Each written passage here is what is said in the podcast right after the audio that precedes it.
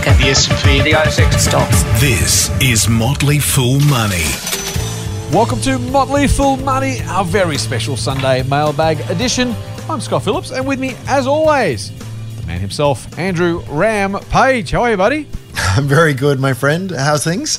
That had the kind of almost a bit of a wrestling introduction vibe at that point, didn't I? I didn't mean to. I was like, Andrew Ram Page. It's got that kind of, you know, in the blue corner, hailing Weighing in the, at a weedy 80 kilograms. but with the hardest, biggest Phar Lap. Mate, I'm, I'm very, very well. You having a good day? I am having a very good day. Yeah, you know, look, um, I, I think, uh, as we were saying before, these, these lovely rainy days are just a great day to actually sit down and get some actual work done without the temptation of a sunny, lovely day outside. There you go. We are pre recording this, of course. So this one is a week later, yet only minutes later for us. Such is the beauty of time travel and the theatre of the mind that is the podcast. We are going to get on with some more mailbag questions you have thoughtfully, thankfully, and appreciatively sent to us because if we didn't have any, Andrew would be telling jokes and I'd be singing, and nobody wants that. So we'll, I'm not sure. What, what's better? Is your singing or joke telling better, mate? What would you, if you were forced to go on stage, what would you go with? Uh, I'd probably lean towards the jokes, but disclosure would be they'd be all really bad dad jokes. Um, so no one wants to see that. But but Yeah. probably better than me trying to sing. So lesser of Yeah. two evils. I'm probably I'm probably in the same boat, though. I don't mind a bit of Sweet Caroline karaoke given the choice and a couple of beers. Oh, so uh, Neil Diamond, love it. Yeah, yeah, yeah. Fair, fair warning, mate. I can, I can belt it a bit of sweet Caroline given the chance. All right, let's. Actually, speaking of which, what is Strawman? Remind me. Oh God. um, okay, let's try this. Um, do you know that every when you go on, on the internet and and you, you're you're looking for an idea or something to buy or whatever, and you find yourself in a random sort of chat room or a discussion forum, and there's Whoa, just a whoa, whoa, bunch we're, still- of we're talking about stocks still, just just so we're clear. well, it's like, hey, this is 2021. This is where people go, right? Um, the trouble is, and I guess the problem that we're trying to solve Yeah. is it's just full of noisy blowhards and arguments and trolls and who are all these random people and this guy sounds good, this girl sounds all right, but are they doing anything? We just we're just trying to wrap accountability around all of that. So we're all about sharing ideas and improving ourselves as investors, but we just you know we actually track people's performance and we actually do a bit of peer review on the content that they post, so that you know the community will will sort of tell you whether they feel as though you've added any value. So it, it, it's a we're, it's a it's a tougher ask, but we think you get a lot better quality content as a result of it. And so far, the results have been great since we've been since we've been running our little index, our Strawman index. It's up about forty percent per annum since 2017. So you know, who would have thought when you put a bunch of engaged, intelligent, smart investors together um, that you might get some good results? And that's that's what we're all about. Well done. I like it a lot.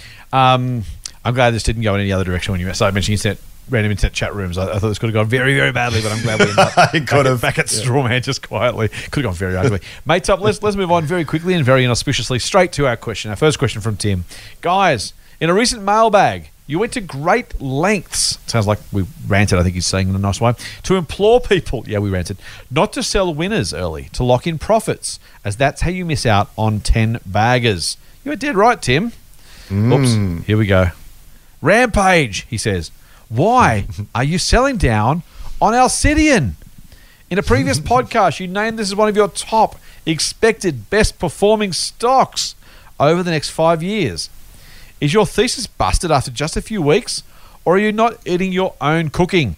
Thanks for the insights. Cheers, Tim. Jeez, he's not missing mm. you, mate. He's, he's lined you up beautifully. 10 paces, bang.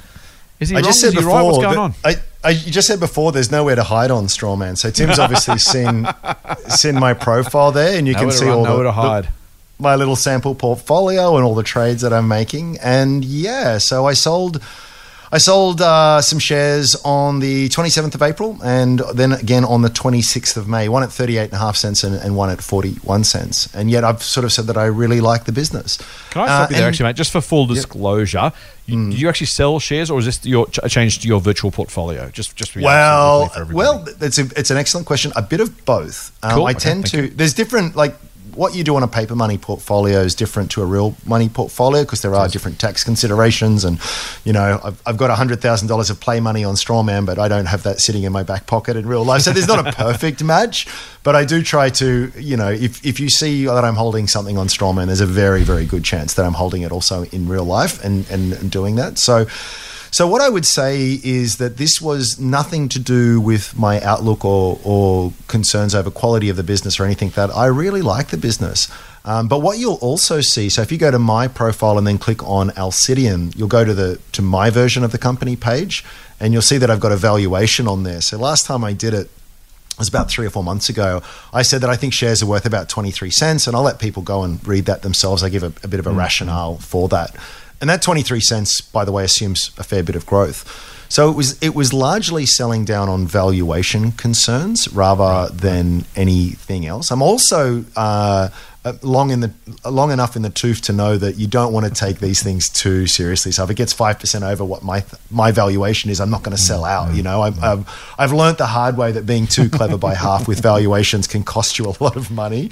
Absolutely. So so even though I do think it's a great company and I do think it's a little bit overpriced, I'm still very happy to hold. And that's the point that I would really make here is that if you if you look at Strawman, six and a half percent of my portfolio is in Alcidion, which is no small uh, weighting. So. Mm-hmm. Um, so yeah, it's it's it's not a black and white thing. Selling some shares doesn't mean I hate it. I still own lots of them. I'm still a very happy holder. Do I think it's a little bit overvalued? I do, um, but but given the the runway, given the quality, given the opportunity, I'm, I'm not gonna I'm not gonna try and sell out just just because it's a it's a bit overvalued. So if it went up if it went up another ten percent, I'd, I'd, probably sell a little bit more. Um, there's also weighting considerations that happen here as well. So.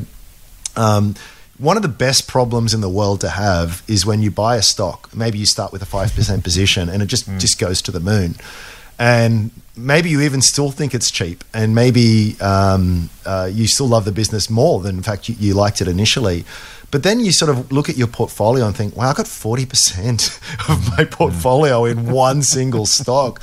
So there's also an argument to say just to, you don't want to, you don't want to be, again, too clever by half here, but when, when yeah. weightings get very, very significant, yeah. like, for example, I always say, what would your portfolio look like if you blinked mm. into existence today and everything you own was sold and you had to reallocate? I, I would mm. never mm. allocate, no matter, you know, I'd have to love a business an amazingly to an amazing degree and have such high conviction in the quality and think that there's virtually no risk for me to put 40% in anything in anything. Yeah. so yeah, deliver it from scratch. Yeah that's right. Yeah so that's that's that's the reason. I, I think it's a great stock. I, yeah and, and and and and i say this in all seriousness I actually think, all else being equal, if the share price dropped to 15 cents, I would actually think that mm. was just brilliant. Even though yeah, that right. on paper that would that would really take a knife to to my returns. Um, because as I say, all else being equal, it's still the same company as it was. I now get an opportunity to buy it at a much cheaper price. So, so hopefully that happens. Well done. You know what I find really this is a slight tangent, not much. Um, what I find really challenging is when my best idea I've already got a large amount of money in as, as a percentage Mm. Like it's one of those where you're like, oh man, this is so cheap, but I've already got so much of it. And that decision of like, what do I do? Do I do I bite my tongue and just overweight because I just think it's the best idea I've got, or do I go? Oh, I go, the second or third best idea because I just I just it's irresponsible to put too much money in that mm. one position. You know, it's it's a real struggle. I've I've done both in the past. Um, I've absolutely put more money into companies that probably you know in theory, would be well and truly, you know, overweight or at least, you know, comfortable weight, but you wouldn't necessarily add more. But I just look at it and go, but I just have so much faith in because I, I want to buy more of it, right? Um, and mm. other times I've gone, well, I already have enough. I guess I probably should diversify or I should add to something else instead. It's a really, it's a really tough challenge. Have you had that experience yourself? Yeah, I have. Um, I, actually, in hindsight, with the benefit of hindsight, mm. I mm. I actually think that um, I'd be a much much wealthier person if if I hadn't done these things. So I think right, what I right. said was all, all, still true. We talked before when we did our, our best best and worst performers that yeah, you know. Yeah. Pro, Pro Medicus for me is a 60 bagger. So I've, I've it's wow. up 60x on my initial investment. And yet I Just did the same things. I, have I've lightened down along the way because of weighting concerns and because right, of right, and all very sensible, I think, things to do. Yeah, yeah, yeah. Did it did it help me? No. It's it's actually cost me Well, I don't want to tell you how much it's cost me. Except that in hindsight, mate, it's easy to see that that's success, right? You may have had Yes. the same confidence in another company that subsequently created it is now worth five percent of what it used to be worth, and you wouldn't have a waiting problem anymore, but you'd have no money either. So it's in hindsight, it's easy to, to give yourself a hard time about it and say, "Gee, I wish I hadn't, wish I hadn't."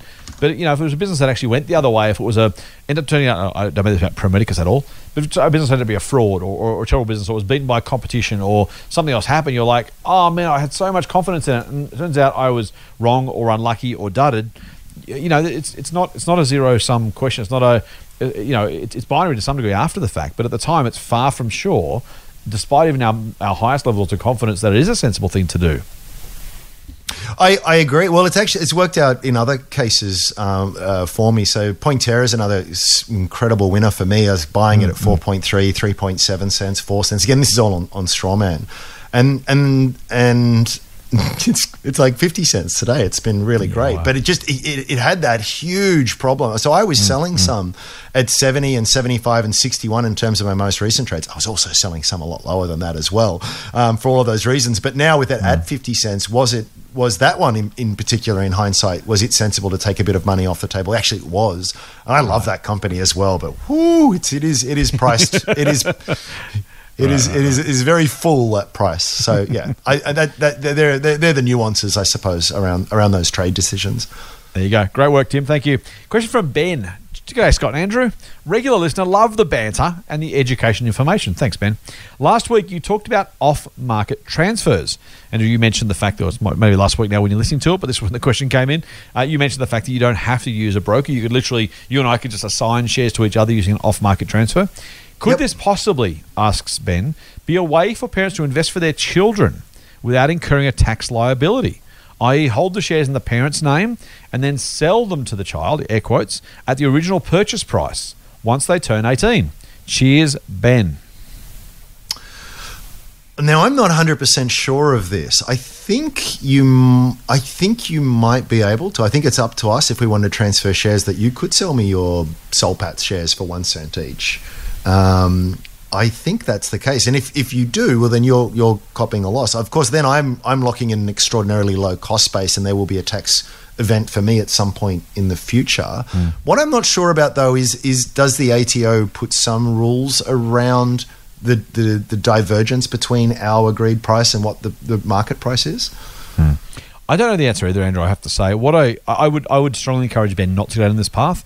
Uh, we will have accountants listening to us, and if they want to let us know specifically, uh, feel free to, and we'll, we'll definitely let Ben know on the program. It'll be a couple of weeks' time because we're pre-recording this. But I will say one really important thing, but more than the actual letter of the law, the ATO have remarkably, remarkably wide powers called anti-avoidance powers. And I think it's very, very probable that if you were to do this and the ATO was to uh, see the result of that, they may not. You, you can take that risk if you choose to. I desperately wouldn't do that because I don't want to annoy the taxman. Um, but you need to be very, very careful. If the tax department decide you've done it specifically with the aim of avoiding tax or tax obligations, um, they may decide to um, give you some grief on that one. Remember, of course, that um, you can even say, look, when I when I bought the shares in 2021, I did it for this reason. If they're looking at it in 2037, some you know 16 years later, and say you say that, but now in 2037 it looks like you're just trying to do that so you don't have to pay capital gains tax by selling to somebody else. That looks dodgy to me.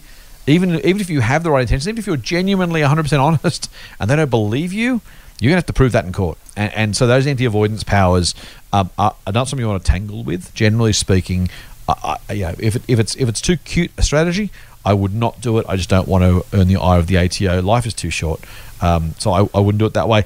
Remember, of course, you can simply have them in your name with a marcation on the account saying in uh, as trustee for and the child's name.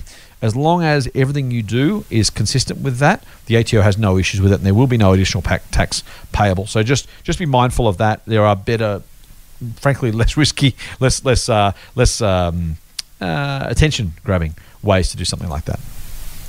Any more on that one, mate?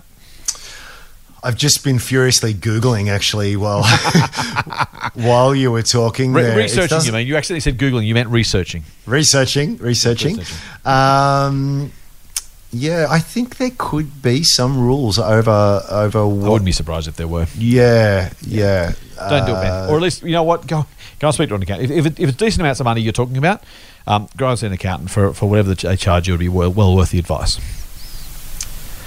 All right, man, let's move on. I got a question from Lachlan. Lachlan says, Hi, Scott and Andrew. As I'm sure, uh, sorry, as everyone I'm sure does, I love your podcast. And I love the motive behind it to help everyday Aussies invest and live more financially savvy lives. You are dead right, Andrew. That's exactly what we're doing it for. Um, trust me when I say we get paid to work, or Andrew is building his own business. Yeah, we get some brand benefit. There's some you know recognition, brand recognition, and stuff that comes with this. Uh, but frankly, the, the passion behind it is just we want to help people invest, and if we can add our little bit for a couple of hours a week, then we're more than happy to do it.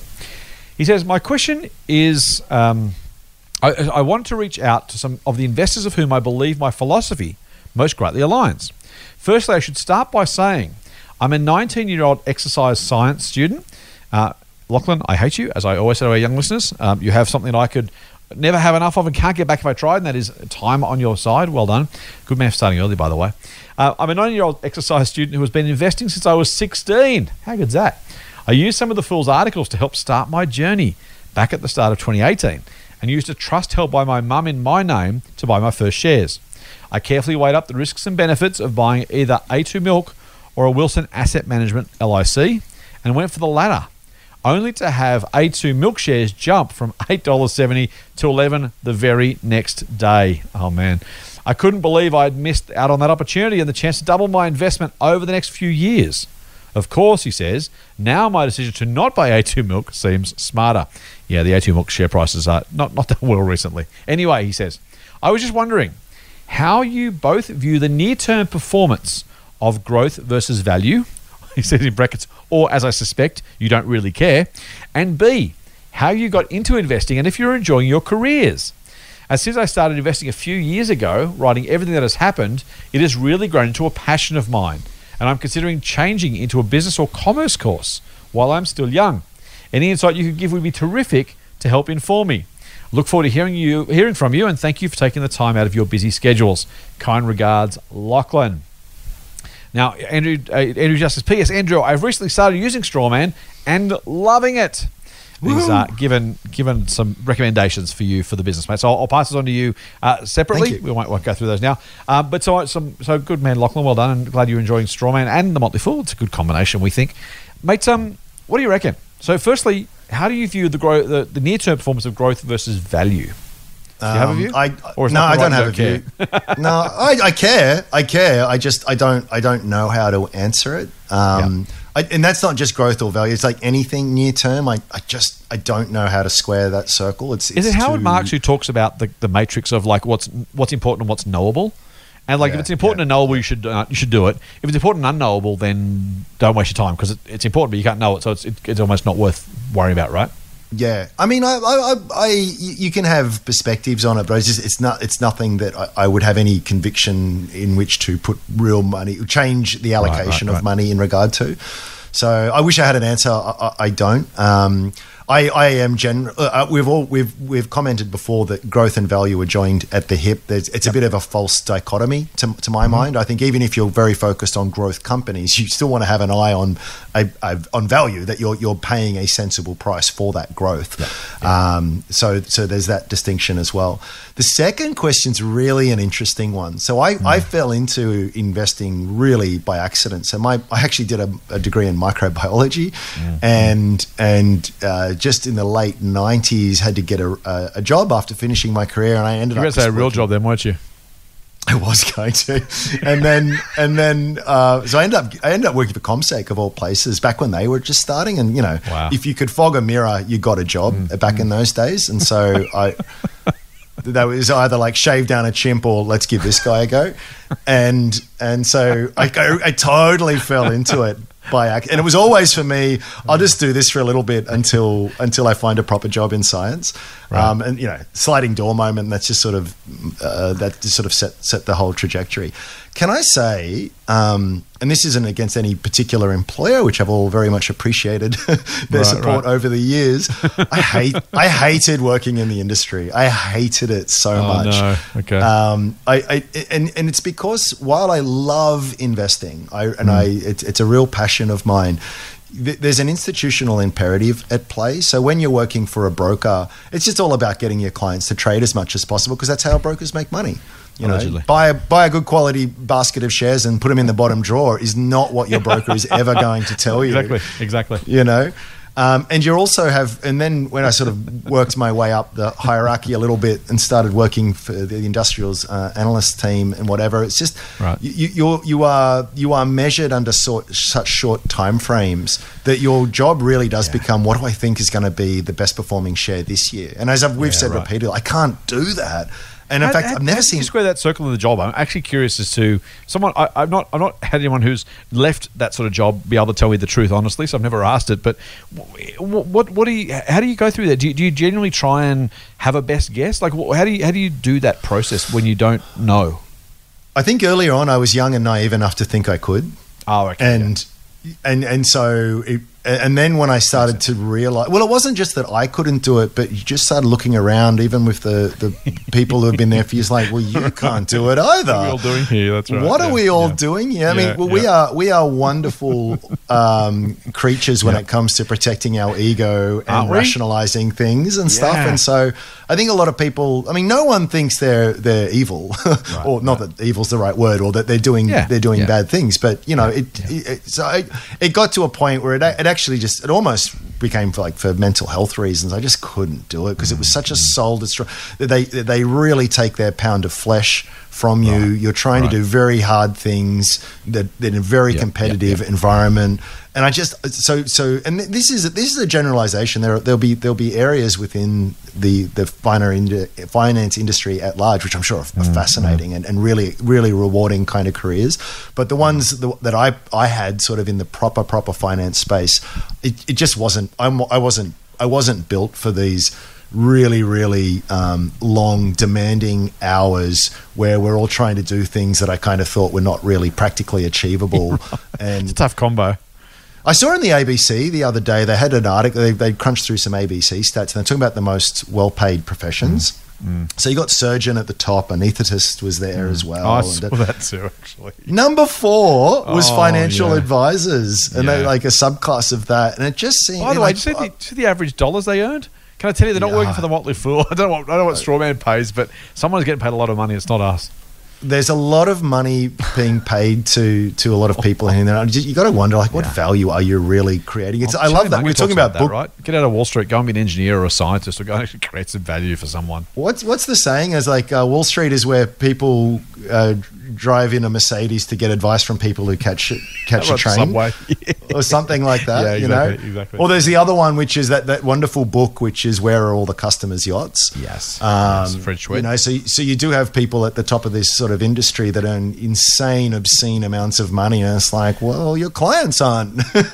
I don't know. This is this is a horribly jaded and cynical view. All I, all I would say is is that, like a lot of industries, the the actual day to day of mm. that, e- even if you um, even if you love the, investing, working in the investing industry could be a very mm. very mm. different thing. So I've I found that for me it's better to pursue things that I'm far more interested in doing, but then invest on on the sides. and that's that. So I mean, I get I get to do I get to participate in a way that is right for me, and I get the full benefits in investing, but I don't have to work in an industry which which personally doesn't resonate for me. Except that's what you're doing. Actually, Yeah, but I- for business in that industry. Yeah, but but with what I'm doing with with Strawman is, is it's very different to what most brokers and analysts and sell side analysts, all that kind of stuff is is doing. I, I I love Yeah, I love running difference, this this this this uh, website, but it's it's a, it's not it's not the typical experience. I would say. it's not. Look, I can't add much more to what Andrew said. Um, I so the Motley Fool's not a typical employer, uh, and people say to me, "How can I get started in finance?" Like, well, it, it depends because if you maybe you work for Strawman or the Motley Fool, um, you know, we have we have had uh, science PhDs. Uh, Doc was a was a is a computer science PhD. Um, I came out of industry directly into this job, um, not as CEO, of course, but but as an analyst, and then worked my way out from there. Um, we've had people from all sorts of backgrounds and we're not typical. the typical, the typical, the typical un- unfor- And this is the challenge. So, I will, I will share it. I won't, I won't name this person, uh, but I was talking to a colleague who was not one of the investing team recently, and this colleague was sharing with me a question that was being asked in an assignment at uni, and they were asked to calculate the slope and regression of the beta of a stock, and then talk about its risk. Kill me now. And well, that's what I kind of said, and and it's hard, right? Because that's what that's what the finance industry want you to do. That is that is traditional, um, typical finance. Whereas like that, that's what you have to do. And the thing is, not only is it probably useless, probably a waste of time. Everyone else can do the same maths anyway, so there's no advantage in it. And that's what the finance industry want. And so, if you want to play the game, you've got to play the game. And I don't say that either necessarily negatively or positively. I'm just saying you need to know. So, Lachlan, to your point, Andrew, I, like it sounds stupid. I'm in the industry. I'm saying don't do it. You're in the industry. You're saying don't do it. What we're kind of saying is there are very few employers where this is a, this is a deeply satisfying job. If you want to go and be a great financial planner or advisor, I think there's a great. So, uh, don't don't be a professional stock picker. It's a waste of time if you want to go and help people manage their financial lives and be a financial money coach, life coach from from finance, go and do that. There's, the world the world desperately is more great, ethical, responsible financial planners and advisors who are going to give people great help to achieve their financial goals. That's a super valuable thing to do in the finance industry, um, and and without selling your soul. If you want to go and buy, you know, do your own business or join one of like bit like us, there's not many of us around. There's a couple. Um, then do that uh, and, and, and be responsible and, and respected and, and do the right thing by people. Um, and look, we're not perfect. I don't, I don't claim that, but you know, we're trying to do the right thing by people the right way. Um, yeah, I, I, I don't. I struggle to. I struggle to say to people go and join traditional finance, as you've already said, Andrew. Traditional analysts or brokers. Just it's just tough, right? Again, I've, I've disqualified myself from every job in, in finance already by the time I've got to this point because I've you know criticised and criticised and, and argued against incentives and, and bad behaviours and practices and all sorts of stuff. Um, so I don't know what to tell you, mate. I, look, if you if you if you're interested in business, that might be different. Maybe there's a job in, in business which is not necessarily investing per se, um, or as Andrew says, do it on the side. Do do a job you love. If you want to, if you want to be an exercise student, go for it. If you're passionate about investing, be passionate on the side. Um, by the way, the other problem is that you're going to run the risk, like everything. If your hobby becomes your job, it can actually stop being enjoyable. And that's the other risk, right? Is you want to be careful. You don't kind of go, I love this so much, I did it all the time, and now I don't love it anymore. It's like so, So you've I've lost got- your hobby and your, and your job. Go on, mate. I got a few. I got a few mates who are chefs, and Okay. let me tell you, every night for dinner they have a toasted sandwich. yeah, I bet. Do you know, like they think, oh, you know, oh, you're married to a Yeah. chef, you must eat like really like well, occasionally, but more often than not, it's spag bowl or because all day they're Right, cooking. that's what they do. Yep, You know, yep, and then and then it's like, oh, now I'm going to come home and make up a you know lobster marinara or something like nah. And it's I, I do I did I, I, I yeah I've I've had that just in regard to investing as well. You're all day reading balance sheets and doing this and that. It's like Yeah, oh, yeah. I'm going to do it again. Here's another thing that I this is the, the real uh, one of the real uh, epiphanies I, I had was working for various organizations and they Mm. all good organizations have trade rules so for the, so you, you can't go and buy a bunch of shares and then issue a buy recommendation Yeah, right. because there's that's uh, so there's usually restrictions on that and I remember having a chat with with one of the team member at a certain organizations like we were about to release a report on a particular company and having done all the work on it I was actually quite bullish and excited about it and I was saying oh so when you know when when when when our when our trade um, embargo is blocked, are you going to buy some shares? And like the, the couple members of the team look at me like, no. Like, Why would I? And it just seemed like, what? But we've just said, we've just said this is a great buy. Like, why? Yeah, yeah. Why wouldn't you? And I was always really surprised too. And I'm, again, I'm generalizing here. Definitely heaps Yeah, of heaps yeah. of exceptions, heaps and heaps of exceptions. But there was there was more than I figured in terms of the number of people who just who who worked in in the investment Mm-hmm. advisory space, but just really like yeah, they might have had a small portfolio there, but you know, mo- not most of their money would have been property or or other things, and it just I I I couldn't reconcile. I Mm. couldn't reconcile that. It's like if why aren't you eat to, to the earlier question we had? Why aren't you eating your Yeah. own cooking? Like Yeah, yeah. you're you're either disingenuous or something. And it was yeah. It it. I'm glad to be out. Well, I think we've successfully destroyed Lachlan's dream. Sorry about That. We've completely trashed his dream.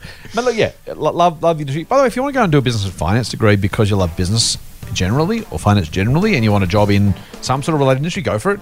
Um, just be careful what you wish for with stock picking, I guess is what we're saying. Motley Fool Money. Financial advice for real people, not trust fund hippies. Sign up for the newsletter at fool.com.au forward slash triple M. A question from Tim, another Tim. Hey, Scott and Andrew, love the podcast. Thank you. Oh, here we go. I have a thought experiment. I love thought experiments. Oh, sorry, this is Ben. I put I put two questions together. Hang on, I've, I've copied two questions together. This this is Ben's question. Love the podcast. I have a thought experiment. I think could be a bit of fun for you. Imagine your entire portfolio had to be invested in just two stocks for the next ten years, with no opportunity to sell either until 2031. 95% of your portfolio has to be invested in one stock. There's not an ETF. Jeez. Uh, LIC or conglomerate. so no Berkshire, Amazon, Wesfarmers, Soul Pats, etc. Oh, it's not a conglomerate. Anyway, the second pick will start as a 5% position, but you only get to maintain ownership if its share price is at least 20 times higher than it is now at the end of 10 years. In other words, if it goes up 19.9 times or less, you lose it all. What are your two picks? Cheers from Ben. The, our listeners are getting uh, are getting uh, very imaginative, and very challenging with these thought experiments, mate. I, I don't I don't dislike it, but it's um very, Ben Ben is clearly driving at a very specific um, set of outcomes here. Um, wow. Okay, so you're gonna you're gonna go first? Or you want me to go first? Uh, I'll give it a crack. It's a, right. it's a. I really love the question. Um, you know, disclaimer: I'm never ever going to do this in, in practice.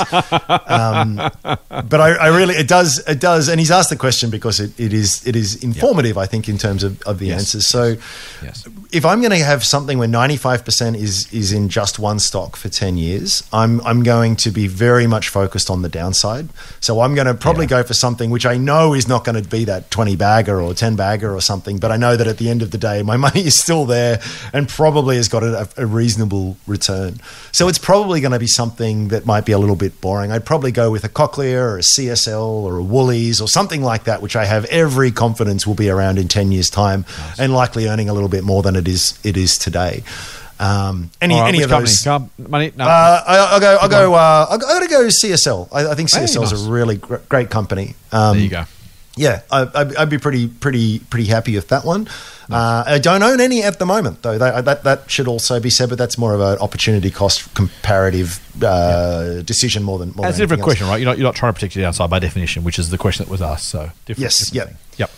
So when it comes to the other one, I actually I actually do spend a bit of time 10 looking for these. I, I've Okay. I've got I you see that on my strawman portfolio, some real small stocks in there. I know Mm, that on as a as a basket, there's going to be some that are absolute disasters, but I'm also hopeful that we'll get a few really nice ones that are in Yeah. there. Having to commit to just one is hard. I've got to tell you, I've I'm really struggling with it at the moment. Like a year ago, I would have said uh, uh, Pointerra. I would have said uh, uh, Alcidion. Uh, I, um, I would have said Dragontail. Like these really tiny companies that I was just quite excited about, but the market had yet to discover. The trouble with all of these ones today is is that well, one's got a takeover bid on it, and it's going to disappear pretty soon, um, and the others are trading at very, very, very uh, high high prices. Um, so so you don't you don't have that upside, and so I'm I'm genuinely looking for the next one that I can add add to that group. Because I, 'cause I actually don't don't don't have an answer um, for that one. But I will say this: Uh, so there's one there's one that I've liked for a while. There's one that I've done really well on. It's it's it's down about half from where it was a year ago, but it's delivered me a 47% compound return since 2017. So I can't I can't complain. And there's been some Humble adjustments humble along brag, on the yeah. way. yeah, just saying. Hashtag just saying. Um, but it's it's called EnviroSuite, and it's it's had a bit of fall from grace lately. They've raised some more money. They've pushed back their break even target. They took on this big acquisition, mm. so there's a mm. few factors there. But I, but I think it's it's probably one that I'll nominate for the purpose of this thought experiment. It's now only about ten cents. A lot of the options that that are incent- that management are mm. incentivized around are at strike prices that are much higher than that, and we're set even at, uh, uh, at a point before the share price came. So I think management is genuine in their belief in what they can do. So these guys do uh, uh, environmental monitoring, the actual small company but genuine world leader in their field, fast growing uh, uh, opportunity here. I, I think. There's definitely huge risks around this, but I think if they get it right, they've got every potential to be a two dollar stock in 2031. So I'll, I'll, I'll nominate EnviroSuite, and that's Nice. that's that's in my strawman strawman portfolio today. Very good, thank you, mate. Uh, I'll have a real go, Ben. Um, I I share your thoughts about um, uh, about the 95% position, Ram. I I think Amazon's a conglomerate, by the way. Uh, ben has specifically excluded it from his list arbitrarily. It's not an ETF, LIC, or conglomerate. Um, I've got a couple of business lines, so I mean, but not realistically, it's one business. Anyway, uh, in the US, I would be tempted to go for something like a Google, for example. I, am not that's not my choice, but if I was picking one with, and the reason Yeah, I say be a good Google choice. is kind of for the reasons that you've highlighted before, Ram, in a different way. Is there risk of search? Possibly, but Google has got super smart people with fingers in a whole heap of different pies, um, and, and so just just you know almost by definition, um, I, I would back that to not have lost meaningful amounts of money over 90, over over 10 years. So for that, you know, that sort of business, I'm not going with that one, but that's just for what it's worth. That's something that's not a traditional defensive business, but one where the structure of the organization and the people make it likely, I think, to do well. Um, here at home, an honourable mention to someone like Macquarie Bank. Um, I wouldn't go with Macquarie because every chance that they manage to screw something up and blow the whole place up. Um, doesn't mean I shouldn't buy it, but I just I want the option to sell it. Um, again, for the same reasons, right? You've basically Macquarie is largely, I mean, it almost is a conglomerate in, in a sense. Um, it's one company, but you've got a whole lot of smart, thousands of smart people whose job it is to try and make money for themselves and for the company. And Macquarie itself has changed almost form, uh, what two or three times Ram over the last twenty years. Just Yeah. gone from one sort of Yeah. business to another sort of business. It was an asset owner and ticket clipper. Then it was an oh, started investment bank. Then it went to asset ownership. Then it kind of largely commodities trading and, and owning you know green banks and stuff these days. Um, it will it will it will shift and and um, and change shape and form as the market opportunities require. So again, from the perspective of a business that's not stuck in its current business, um, does it make it a kind of an LIC of sorts in the way that that Ben's mentioning? Probably. Um, he's probably looking for a single operating business, but Macquarie gets an honourable mention. I'm going to go for Woolies, mate. Um, I I love Cochlear. Um, is there a chance that in year nine someone comes up with a genetic solution that, that puts Cochlear out of business eventually? Yes. Um, so maybe I lose money in, the, in year 10 on that happening, for example. I would actually avoid CSL for the same reason. I know you've, you've chosen it, but I would you know, given, given it's a downside protection. Um, and look, could someone else be selling groceries? Probably. But Woolies' dominance, uh, I think, makes it most likely that even if the way we buy groceries changes, and it will, um, I think Woolies will keep um, will keep doing well. So that's my ninety five percent position. My I'm gonna I'm gonna I'm gonna really go out a limb on this five percent one. Um, I Ben, I think you've actually probably gone too hard on the on the twenty x. Um, I don't know if we went back ten years, Ram. I'd be surprised if there's a single company that's twenty x over that ten year period. And so, if you're asking me to pick a, a company that's going to 20x over the next 10 years, um, I am almost going to. If you ask me 5x, there's a whole lot of business. Ask me 10x, there's probably still a decent number of businesses. A 20x, I think, is just so incredibly massive.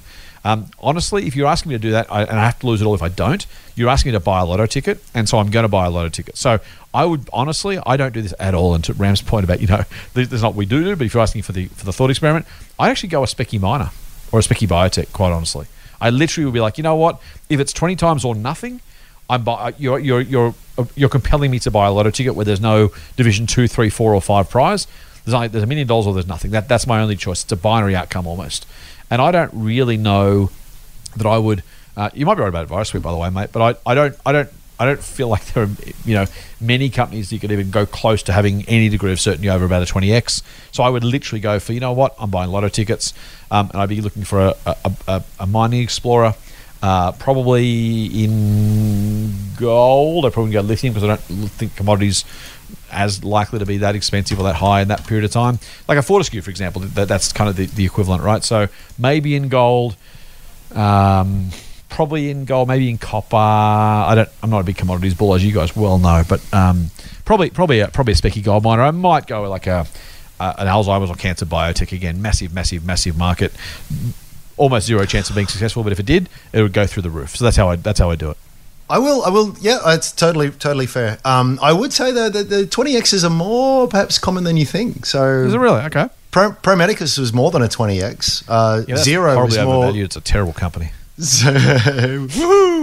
Um, Xero, Xero. I mean, ten years ago, well, not even ten years ago. When was it? Mm-hmm. In 2013, you could have picked up shares for five bucks. There you go. Um, so that's that's a 20x. They're out there. They're definitely, and they're not. Okay. And the interesting thing I think is with, yeah, I mean, you know, aiming only for 20x's is is probably not the way to go, but. But what I find interesting, and, and hindsight bias being what what it is, I think I think they're they're they're a step or two below the lottery ticket because even at those points in time for those those mm, two mm. examples that I gave, and there are there are others out there. They're actually businesses with sales and with a mm, product and with market traction and with you know what I mean. So it's kind of like Yeah. it's it, it was it's still there's an alternate history out there where they both went to zero, but but they were they're far less speculative to my mind than the the the the office in WA that might you know send a drill down and find a gazillion tons of gold or something like Yeah, that. yeah. But yeah, it's exciting stuff. I do I do like I do like that end of the market. Fair enough, fair enough. I'll leave it to you. Uh, here's one from Tim. We might this is our last one for this episode. Maybe one more. So go. Uh, uh, here we go. Hi guys, I was reminded of David Gardner's rule breaking traits reading a recent Twitter thread. And I was wondering what, if any ASX companies would fit this description. I thought Afterpay might be one of the few. Kind regards, Tim. That's a good one, mate. Now, uh, we're kind of getting into a little bit of specificity here. It's hard to kind of do rule breakers, um, uh, how to make how to, how to rule breakers proper justice here without going through the whole thing and then coming back to it and all that kind of stuff. Um, it's a it's a difficult. Um, I don't I don't avoid the question because it's, it's a really good question. Um, I just I just don't want to kind of go to a um, uh, to try and answer it and explain the whole thing and spend an hour and a half trying to explain. rule. We probably should. You know, what we probably should do.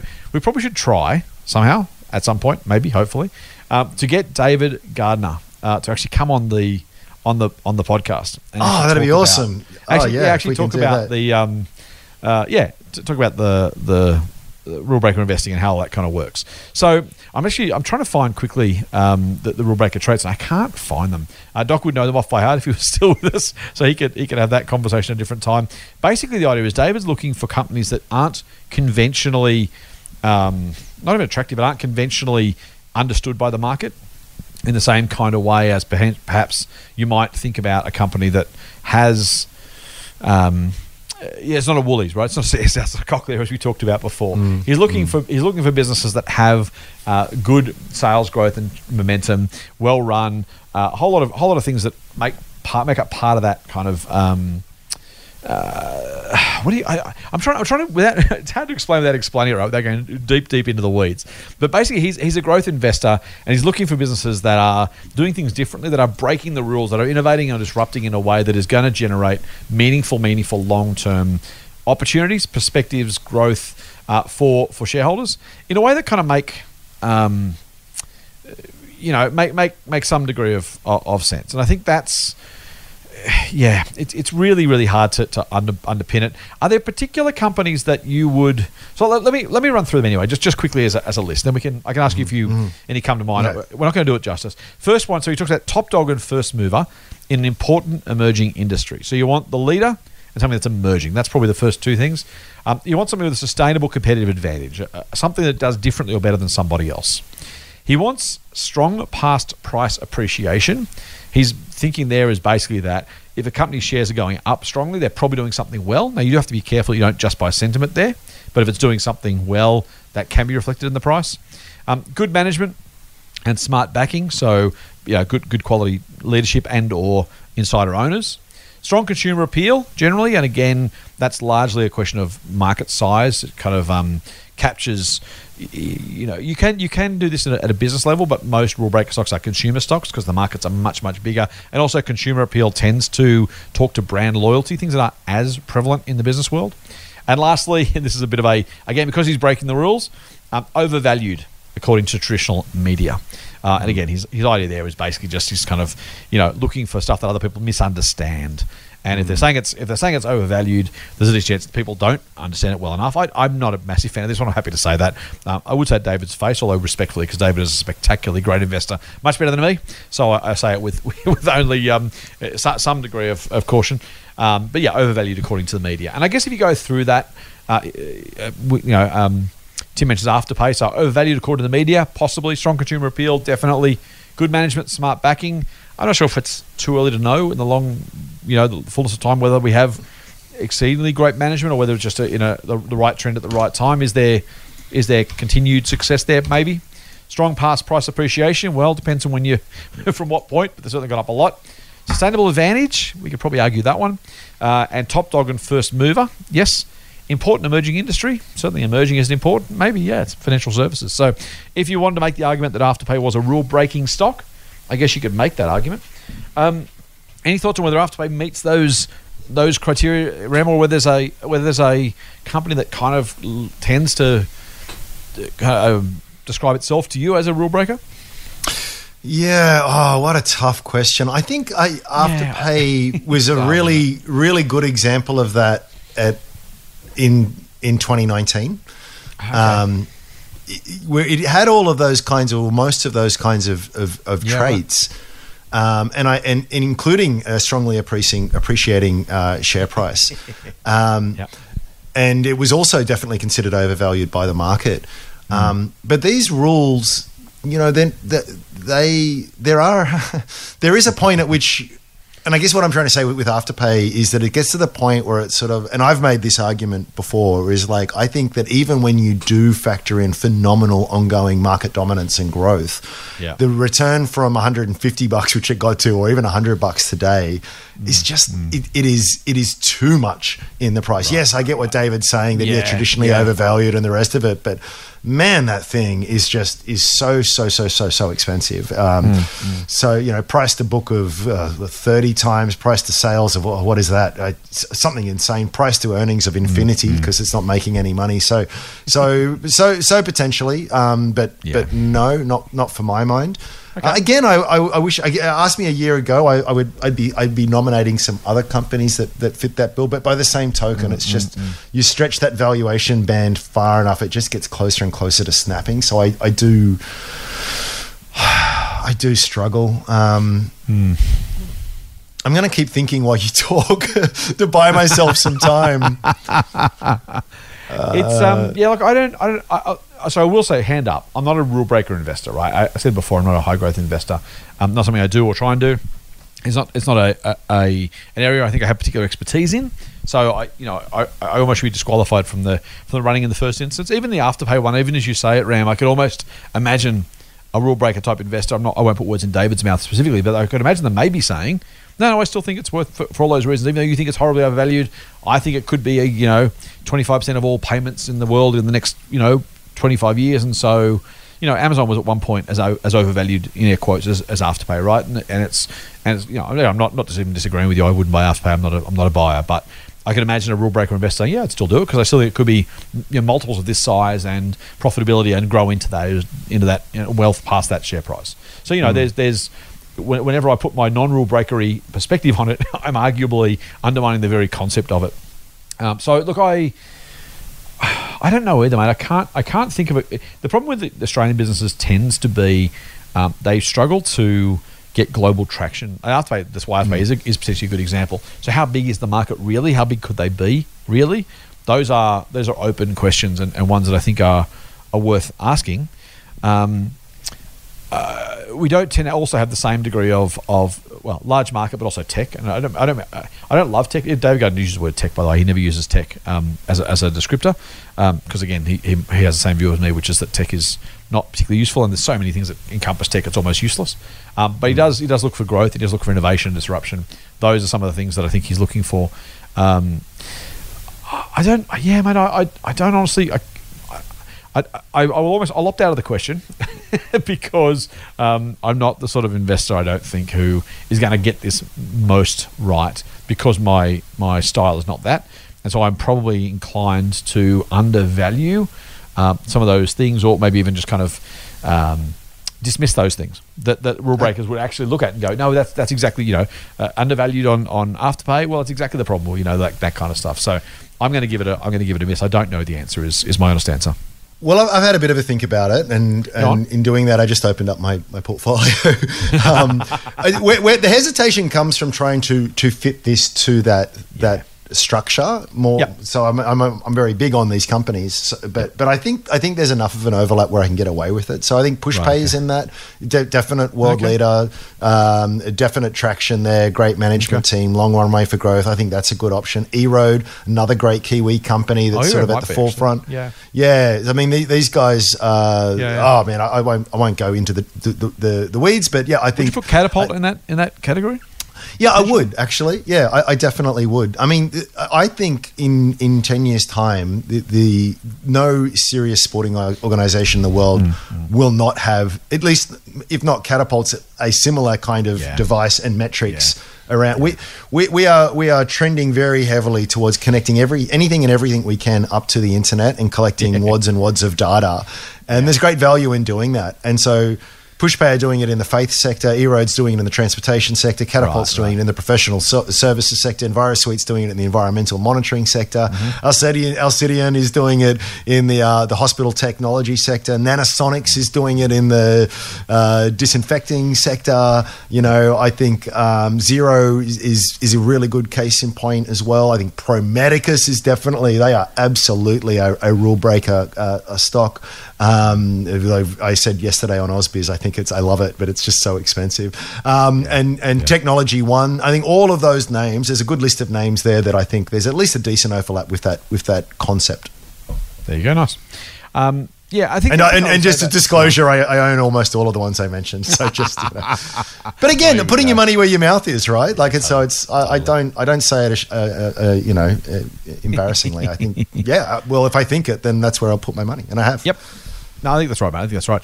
I, I think the, the the one thing I want to add to about rule breaker investing is David is really, really, really great at something that I've been trying to do more of and tell our listeners about for, for a very long time. And, and you've been to the same round, which is thinking about your, your investing as a portfolio, not as an individual company. David's David's strike rate is about four out of ten, so he's wrong more than he's right. Mm. Know, so when, when we're Yeah, if he gives you if he gives you ten picks, six of them are not going to work out well. If if history Right. is any guide. Yeah. Now he's actually also, by the way, as at the same time, the most successful investor at the Motley Fool, hmm. and that's why you need to keep those two thoughts in your head at the same time. Because your, your point, if you if listeners are listening to your list ram and saying, "Well, I don't think that company will, that company mightn't," David is not hmm. absolutely saying this company will. but by definition, he's actually wrong when he thinks that more often than he's hmm. right. The, the point isn't I'm always right or this is definitely the case, but on average, if you pick companies that seem to exhibit those traits, the the four winners will more than cover the six losers in, in a way that makes more sense. So it, it is it is a it's a portfolio building philosophy. It's an investing philosophy, not an individual stock guaranteed success philosophy, and you need Yeah. to know that. So will E Road work for Andrew? I don't know. Uh, will Pro Medicus work from here? I don't know. Will Artway work from here? I don't know. But overall, if you said, okay, these companies, and again, David may not do it, we're, we're trying to give our view on his approach, but he, he might say, look, these five, seven, eight companies who haven't mentioned, Ram, are all candidates. Mm. By definition, probably only two or three of those will actually be the success that we're looking for, and that's mm. okay. In fact, that's that's the feature, not the bug. But you need mm. to know that's likely because that's how this whole thing comes together. Yep. Fair to say? Yep. Yep. Hundred percent. 100%. There you go. So let's put David Gardner on the invite list. We'll try and get him on the podcast at some point. Uh, in the meantime, mate, that's it for us for today. We'll come back on Friday with another Motley Fool Money episode. We look forward to joining you then. In the meantime, you can get in touch with us via socials. I say this most weeks because I want you to know. I want you to get in touch. As I said, this is the funnest part of this is when we get to interact with you, answer your questions, hear your thoughts. Um, some of the questions come to us. We got I, I have lots of fun on Twitter. So jump on Twitter at TMF Scott P is my Twitter handle. It's also my Instagram handle. Are they Instagram handles? I don't know. Instagram. I'm not on? Instagram actually. Yeah, I don't know. Not yet. Not not, Not yet. not cool enough. TMF Scott P on Twitter. I'm not either. On Twitter and Instagram. Uh, the Motley Fool AU also on Twitter and Instagram. And while we're on Twitter, jump on Rams socials at Sage underscore Simeon and at Strawman Invest. If you're on Facebook, look for the Motley Fool Australia and look for Scott Phillips Money. And on YouTube, don't forget to look for the Motley Fool Australia. You can email us too, info at fool.com.au. With that, mate, we'll sign off and we'll say see you next Friday. Fool on. See you on Friday. The Motley Fool and people appearing in this program may have positions in the companies mentioned. General advice only. Please speak to your financial professional to understand how it may pertain to your situation. Subscribe to the free newsletter at fool.com.au forward slash triple M. The Motley Fool operates under Financial Services License 400691.